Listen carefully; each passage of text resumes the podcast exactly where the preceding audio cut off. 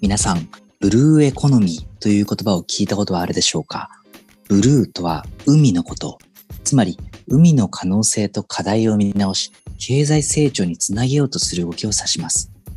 この言葉が広く知られるようになったのは、環境分野のスティーブ・ジョブスと呼ばれる起業家、ガンター・パウリさんが2010年、著書ザ・ブルーエコノミーを発表したのがきっかけです。それ以降、国際連合や世界銀行などは持続可能な経済成長を実現する上で重要なコンセプトであるということで、様々なレポートで認知普及を行い、近年、世界各国で動きが活発化しているんです。では、海が持つ可能性とは何でしょう？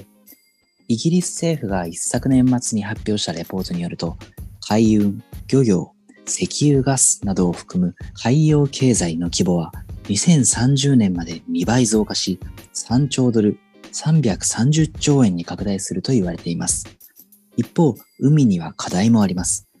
海洋での経済活動が海の生態系に与える影響や、海面、海水温度の上昇、プラスチックごみ問題、化学物質による汚染など、深刻な課題が山積しているんです。それらを踏まえ、海の環境や生態系を守りつつ、経済的な恩恵を拡大していくにはどうすればよいのかという問いが浮かび上がってきたんですね。では、ブルーエコノミーにおいて具体的にどのような取り組みが生まれているのか、その最新動向を知る上で注目したいのが中国です。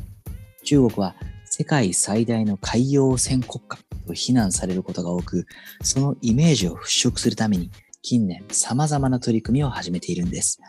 その取り組みの一つが、山東省のブルー経済特区。中国政府は2011年1月に山東半島ブルー経済特区開発計画を承認しました。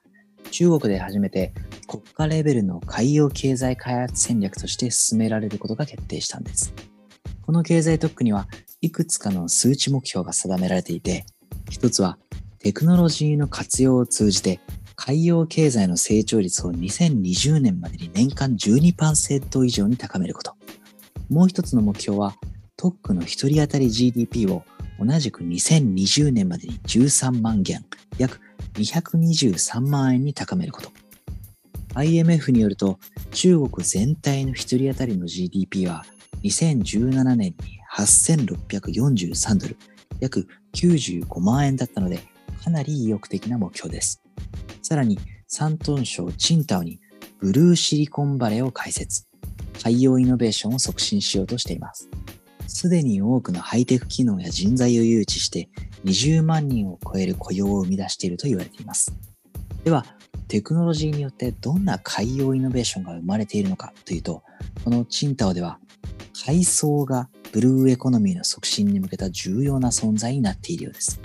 海藻というと、主にそのまま食用で利用されることが多いというふうに思われるかもしれませんが、実は海藻から取れる活性物質は